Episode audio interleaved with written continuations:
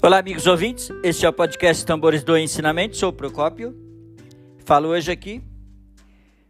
Continuação da história, então, da senhora Lígia Harvey. Só para você situar onde paramos. Ela recebeu a redação do jornal BS na cidade de Vargem Grande Paulista. E finalizamos então a segunda parte é, com fatos, né, da vida que ela que no budismo diz Sofra o que se tiver de sofrer, desfrute o que tem para ser desfrutado, né? Continuando então, queridos ouvintes, aqui no controle, né? Encorajado, então, Lígia retomou as, os objetivos, né? E sem demora ingressou na BSGI.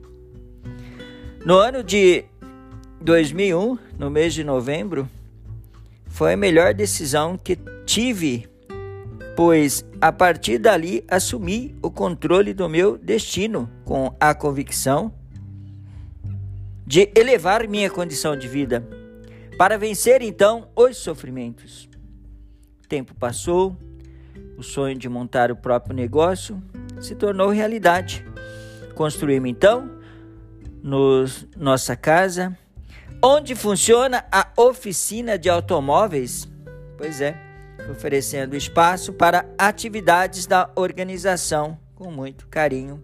Foi por perceber esse desenvolvimentos que o Eduardo também ingressou é, ingressou na BSGI e praticamos junto o budismo em família, cada qual lapidando a vida de melhor forma. Comemora então Lígia e Eduardo os filhos são conhecidos na localidade pelo dinamismo, né? E pela sinceridade, sincera dedicação, especialmente porque são unidos. Compartilham suas experiências patinando junto. O ano passado saltamos de paraquedas. Olha que chique que ela falou aqui, né? Lembrando então o marido ao citar o momento de lazer.